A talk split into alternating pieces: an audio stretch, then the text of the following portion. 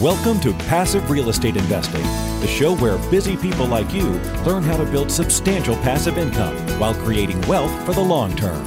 And now, here's your host, Marco Santarelli. Welcome to Passive Real Estate Investing. I'm your host, Marco Santarelli. Marshall Field once said, Buying real estate is not only the best way, the quickest way, the safest way, but the only way to become wealthy. Marshall Field was an American entrepreneur who lived in the 1800s. His quote was obviously made in an era before tech stocks, hedge funds, and excess money printing by the Federal Reserve. However, the principle of owning real estate to become wealthy still holds true today. In fact, we can make a strong case that it is far more true today than it was back then. Real estate is arguably the best asset class if you want to build enormous wealth. And while you often hear about well known real estate investors such as Donald Trump or even Sam Zell, there are countless more who are relatively unknown and very wealthy. What we're going to cover today are the seven powerful tools that these real estate tycoons were able to use to build legacy wealth from real estate. And while most of these tools apply to both real estate investors and homeowners, there are more benefits to owning real estate as an investor rather than a homeowner. So, as we jump into that interview, I want to remind you of two quick things. First, if this resonates with you and everything we talk about on this show, by all means, contact one of our investment counselors and set up a free strategy session for yourself. That way, you can discuss where you are today, where you want to go, what that would look like in terms of a roadmap or a plan of action, and then breaking that into a criteria to follow that will make it super easy for you to identify the markets and properties that will meet your investment criteria. So again, that is just something we do virtually every day with real estate investors all around the country. And lastly, if you haven't already done so, of course, I say this almost every week, but please remember to subscribe, whether it's on Google Play or iTunes, just subscribe. And if you can, by all means, leave us a rating and review. We would certainly appreciate that. And with that, let's get to our interview. It's my pleasure to welcome Kirk Chisholm to the show. Kirk is a principal and wealth manager at Innovative Advisory Group, an independent registered investment advisor. He's located in Lexington, Massachusetts, and he's been providing financial advice to individuals and families since 1999. Kirk's influence and innovation has promoted change in many areas of wealth management and in the industry itself. Kirk was acknowledged as the number seven most influential financial advisor on Investopedia's top 100. And with that, Kirk, welcome to the show. Yeah, thanks for having me on, Marco. Well, it's my pleasure. And, you know, I don't really have um, registered investment advisors on the show all that often. So it's always interesting to hear other people's perspectives and, you know, a different part of the financial world. And we all need to learn about everything that we can, not just about real estate, but what is outside of this asset class. But you are an inter- interesting person because you really like real estate. You are a real estate investor yourself. You obviously understand the benefits and the power of it and how it all t- ties in with other investment classes and investment strategies. So I want to start off by talking about a little bit about you. Tell us a little bit more about yourself, but also help my audience understand for those that don't, what a registered investment advisor is and what you guys do. Sure. Yeah. So, registered investment advisor is probably not a term that many people have heard before. Our industry, wealth management industry, is kind of broken into two parts, really. One part is the broker dealer side. So, like the Morgan Stanleys, uh, Merrill Lynch, the UBS, you know, those are the broker dealers that people have probably heard of. And they're really, their role is to sell product. They get paid commissions and they sell product. They might do other things, but that's essentially the simple version of, of what they do. The other side of the industry is the investment advisory side or the RIA side. And effectively, what an RIA is, is an RIA is a fiduciary. So that means we have a extremely high standard of care in when we work with clients. And as a fiduciary, we have to put our client's interest above our own. On the broker dealer side, they don't have to. They have a, a know your client rule and they have some standards that aren't quite as stringent. But as an investment advisor, on top of being a fiduciary, you know, we don't get paid commissions. We're 100% transparency and unbiased in everything that we do. So I've spent some time on the BD side and it is what it is. It's not something that's part of the way I like to do things. But, you know, I like this side better because it just allows me to really kind of focus on my clients and making their lives better rather than just trying to sell product. Right, right. And you are a believer and an investor in real estate. So you kind of spread yourself across different types of asset classes and investments. Yeah. So for me, it's interesting. I mean, we started our company back in, in 08 and it was, uh, I mean, I've been doing this for 20 years, but our current iterations in 08. And one of the reasons we did it is we wanted to focus on non traditional assets, things like real estate, alternate investments, things that are outside of the stock market. And one of the reasons we did that is because there are so many great investments out there. I mean, I'm sure you've interviewed a lot of good people on the show, Marco, that are just really excellent real estate investors. And they probably have some really interesting strategies that most advisors can't access because they're focused on mutual funds. And back in 08, we saw kind of the writing on the wall and we wanted to see how we can take advantage of some of this cheap real estate that people were just offloading for a song and within the other channels, people couldn't do that. Personally, I love real estate. It's one of my favorite asset classes for many reasons that we'll probably talk about today. But it's one of those investments that everybody understands at some level, right? I mean, you've either bought a house or you've rented a house or you've invested in real estate. Like, I think everybody has some exposure unless you're living, you know, in a teepee in the woods. You probably know what real estate's all about. So we wanted to really capitalize on that because a lot of our clients invest in real estate in a variety of capacities and we just don't we're agnostic. I'm agnostic to when when we're working with clients. I don't care if you're in stocks, bonds and mutual funds or horses, houses and gold. As long as it's a good investment, that's really what's important to me. So you can make a bad investment in a public company, let's say for an example, Lehman Brothers, or you can make a good investment in real estate you know, or vice versa, right? It's just totally dependent upon the investment itself. And that's really what we focus on. Yeah, that's good to hear. Some investment advisors don't consider real estate an investment. They call it something like an alternative investment, quote unquote. So you consider real estate an investment. Does an investment have to produce income or cash flow to be an investment? Or can an investment be something that is more speculative or based on capital appreciation or maybe precious metals that really just are, to me, more of a store of value. They don't actually generate monthly income or, or, annual income or dividends or distributions or anything like that. So, yeah, that's actually a great question. So, any investment that we work with, you have to have a good starting strategy, means you have to buy it right, and you have to have an exit strategy in mind. Now, your goal might be to buy real estate and hold it for 100 years and just live off the income. You know, that's a strategy. Or it might be you buy a piece of real estate because you think there's going to be a new target is going to open up down the street so you want to go for appreciation. Every strategy is different. Some people might buy it for tax benefits you know like some people buy oil and gas properties for the tax benefits. So there's no single right strategy. There's a lot of wrong strategies but there's no single right one. It really depends on what your goal is and it depends on what your whatever your goal is as long as you're meeting it that's what's important so I personally have a preference. I think that if you're going to buy real estate, it needs to be cash flowing because otherwise you're just speculating. And real estate's really expensive to speculate. You know, the risks are higher, it's illiquid. There's, you know, you can speculate in a stock, but you can get in and out in a day and it costs you $5 each way. Real estate, it costs you 6%. So personally, if I'm going to buy real estate, I want it to be cash flowing. That's my preference. Yeah, I agree with you. Far less liquid slower moving asset class has other types of risk. Although one thing real estate doesn't have is counterparty risk. When you're a direct owner, you eliminate the counterparty risk. And that is something that's nearly impossible to get rid of if you're investing in equities or the stock market. Yeah, that's very true. I mean, technically, there's always counterparty risk, but it's so infinitesimally small in real estate that it's almost not worth considering. It's like saying, US treasuries are technically considered a risk free rate, as they call them, or you could actually say if you buy it from the treasury and it matures, you can guarantee that they won't lose money. Well, technically, they can, but the risk is so infinitesimally small the US government defaulting on their debt that it, you know, it's not worth considering. But real estate is, as you said, Marco, it's really low risk if you're doing your homework because you can touch it, you can feel it, you know, you know what you own, you can go to the registry, you can see that you own it. Bear Stearns, Lehman Brothers, AIG, you had no idea what you're investing in.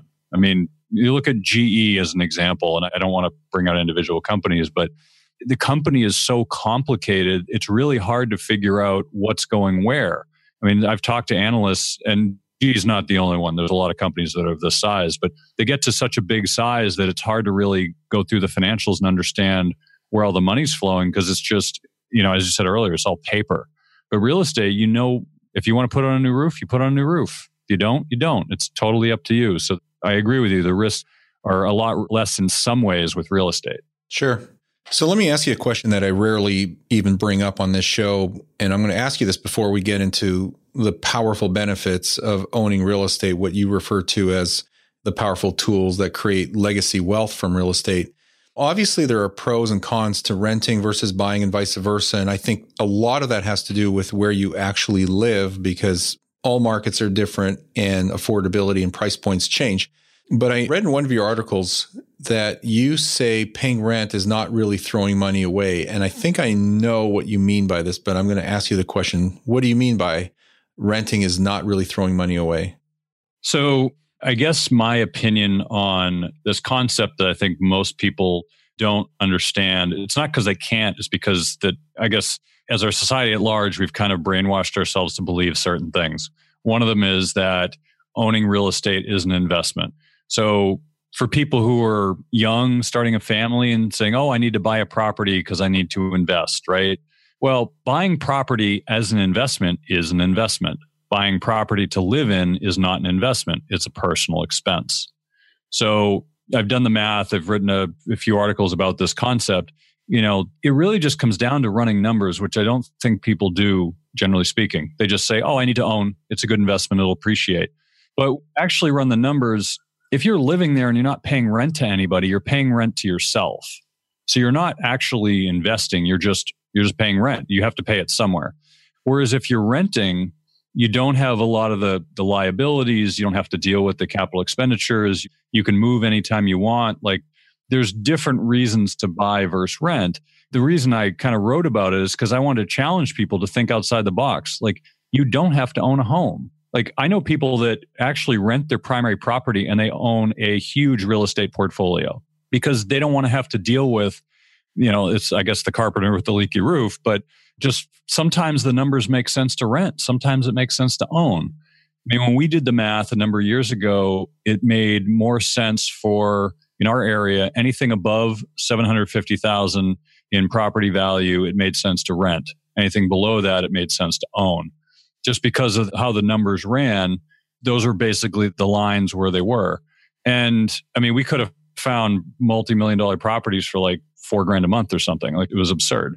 But I think the point is you have to actually do the research. Like there's no silver bullet, there's no right or wrong answer, but I think people need to understand that investing in your own property that you live in is, a personal expense and they just have to understand the concept and why that makes sense. Right, right. Well said. Yeah. And I agree with you. We have clients here in California and many other expensive markets where it's actually cheaper for them to rent. They get more house, more square footage for the same dollar so they're actually further ahead renting. But what's cool about that is what they would have put down as a down payment towards a large or expensive home here in Southern California or even Northern California. That can go a long way in terms of down payments on cash flowing investment properties in the Midwest, the Southeast, wherever it may be. And so they could quite literally create enough positive cash flow from their rentals using that down payment money, which is now investment capital, to cover their living expenses here in California or wherever they live. So you nailed it when you said you just have to run the numbers. If you sit down and pencil out scenario A versus scenario B, scenario B might make a lot more sense where you rent and own a large portfolio of real estate and you just live off the income or at least it contributes to your lifestyle. Yeah, I think the key is, and this is something we kind of push for everybody with any topic, is you always have to challenge your assumptions. You know, you, you can't make blanket assumptions that things are always going to be this way. It's kind of like what happened in 2008. Oh, real estate always goes up.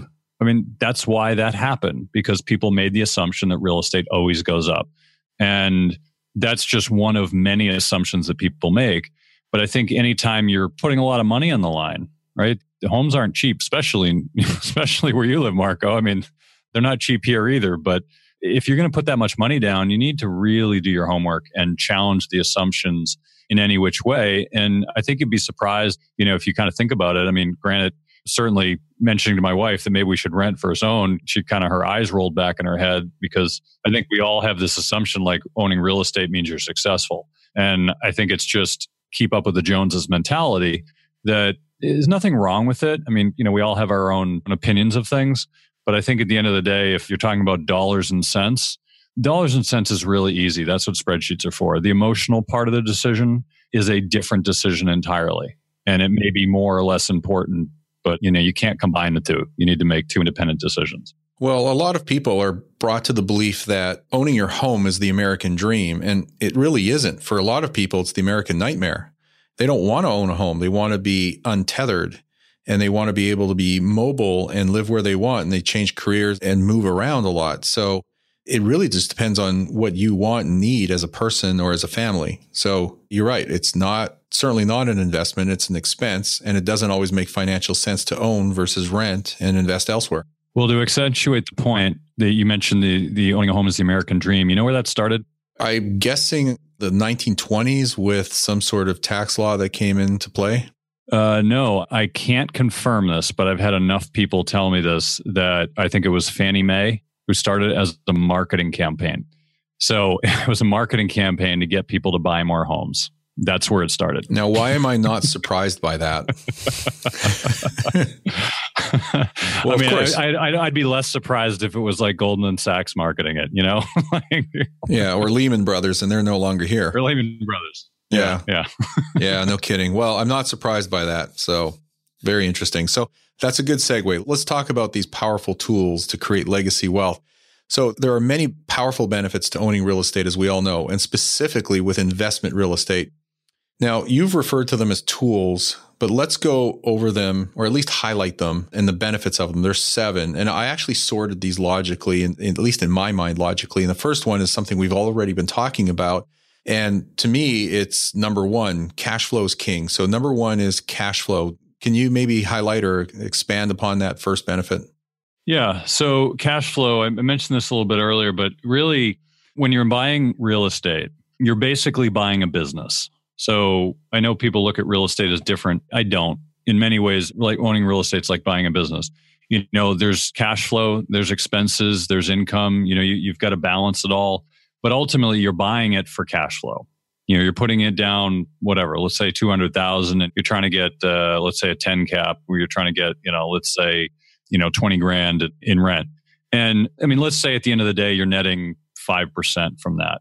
That's something that you can predict, right? So there'll always be things you can't predict. You can't predict whether the renter is going to be a bad renter and they're going to try to not pay rent for a number of months. You can't predict a tornado going through your neighborhood. Like there's certain things you can't predict. But for as much as you can predict with real estate, cash flow is the most predictable thing that you can find. And so you know going in what your cash flow is going to be before you even buy the property. I mean, think about it. It's like buying a CD. You buy a CD, you know you're going to get 3%. Nothing else is going to happen. At the end, you get your 3% interest, right? Buying real estate, if you do it right, you know what you're going to get. Now, there's going to be variability in there, but generally speaking, you can count on that, that 5% income every single year. So cash flow is hugely important because if you're not getting cash flow, then uh, I go back to what I said earlier, you're speculating. So cash flow is really, really important. I agree. That's a, that's a great point. And I like to refer to cash flow as the glue that holds your deal together because you're going to get the tax benefits over time. You're going to get appreciation over time. You get all these benefits. But if your property, like you called it a business, isn't carrying itself, isn't holding itself together to get you through each month and every year to give you these other benefits over time, then it's really not a business. It's just nothing more than a liability. So I like to call cash flow glue so cash flow is powerful. And I, love the way you just described the whole thing about cash flow. Great segue to asset appreciation, which is something that a lot of people kind of hang their hat on. They think that, okay, I'm buying real estate because it's going to make me wealthy through the appreciation. And it doesn't actually work that way. And we're going to talk about the effects of inflation here in a minute. But why don't you just quickly highlight asset appreciation and why people invest in real estate for it? So, asset appreciation is something you cannot predict. So, the, just like we talked about with cash flow, that's very predictable, right? You know what you're going to get before you go in. appreciation, you have no idea. You can speculate, you can assume, you know, hey, I know there's, you know, our demographics of our city are expanding and this town most likely be the next area expands to. Great. Or I'm buying this property at a discount. I know I can get appreciation off it. That's wonderful. If you can do that, that's great. But you're basically speculating because you can't predict where the price is going to go. Now, there's some really good long term historical evidence of where it probably will go, but who knows, right? I mean, 2008 happened, or from 2005 to 2010, real estate really kind of plummeted. And then it's come back. And in many cases, it's higher than it was back then. So who knows where things are going to go in the future? Maybe they keep going up, or maybe we've hit the peak and it doesn't go any higher. But I know that I'm not smart enough to predict the future. So I don't try to predict appreciation. That's kind of how I look at it. I look at that as a bonus rather than a, you know, I don't tie that into our models. I just assume that if we get appreciation, it's a bonus. Appreciation is like icing on the cake. You know, you will have it in time. You just don't know how much and when you will have that appreciation, but it's just nice to have when you do get it. And I think that's the problem back in 2004, 2005. The problem was a lot of people lost sight of the fact that an investment should actually have cash flow and an immediate rate of return.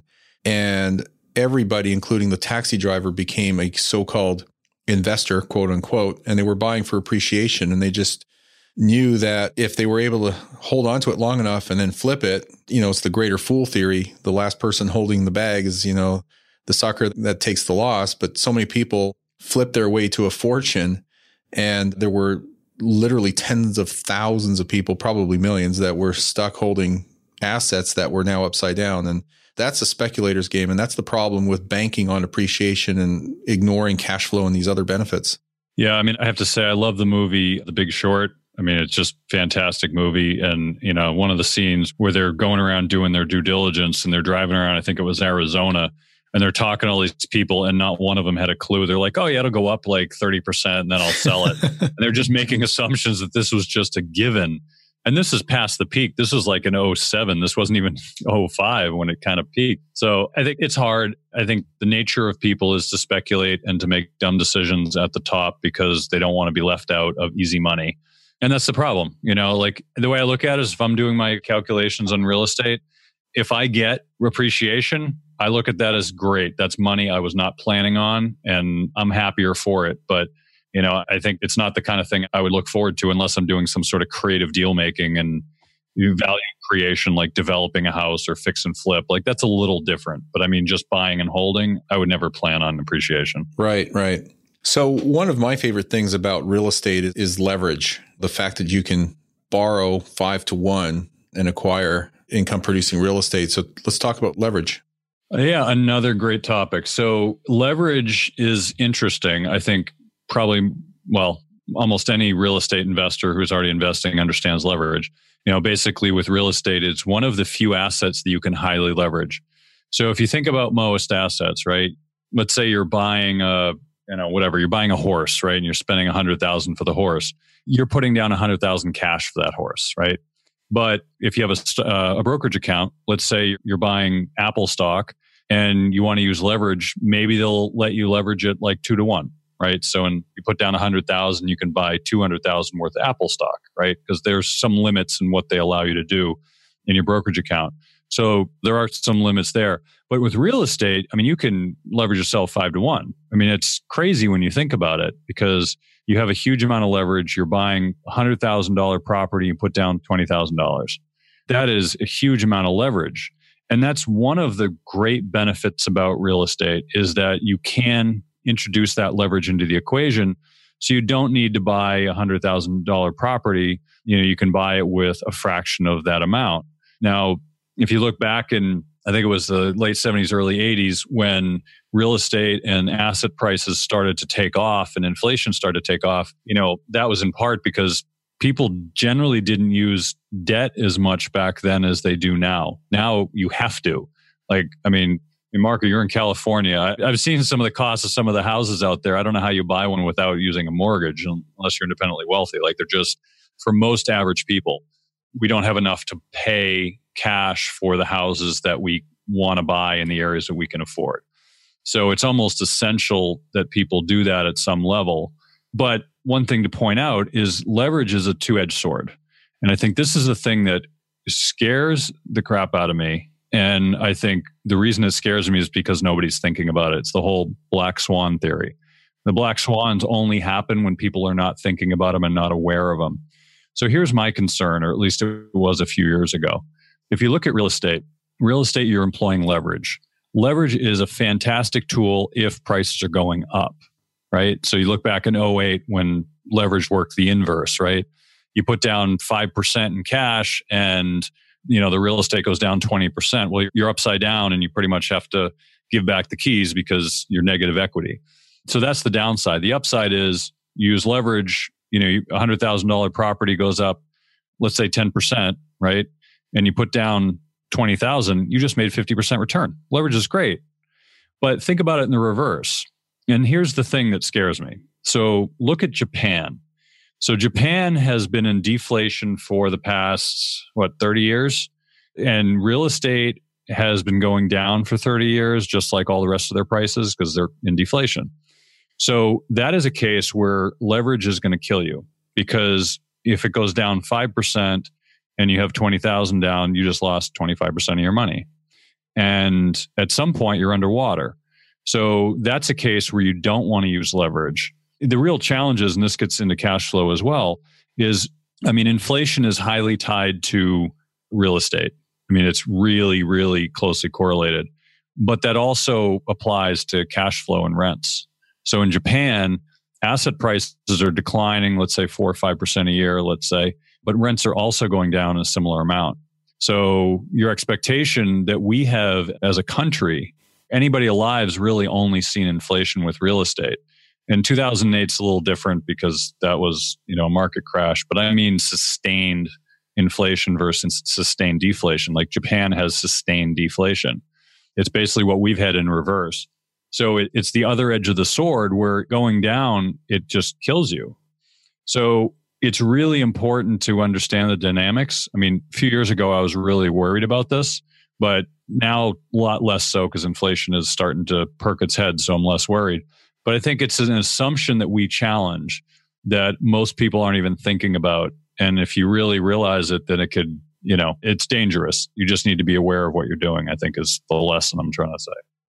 Friends, because we went real long with this interview, in fact, it was over an hour. I'm going to stop it here and turn this into a two part interview. And so we'll continue this on the next episode. So I apologize for that, but sometimes you just don't want to cut your guests off when they're giving you so much great content. So this will be part one, and we're going to continue this with part two next week. So if uh, you're listening to this late, you'll probably have these back to back for yourself right now. So that's it for now. We will see you next week.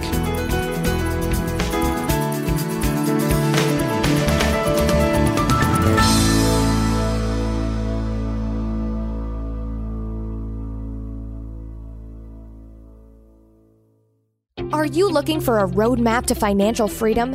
If so, we have a solution for you.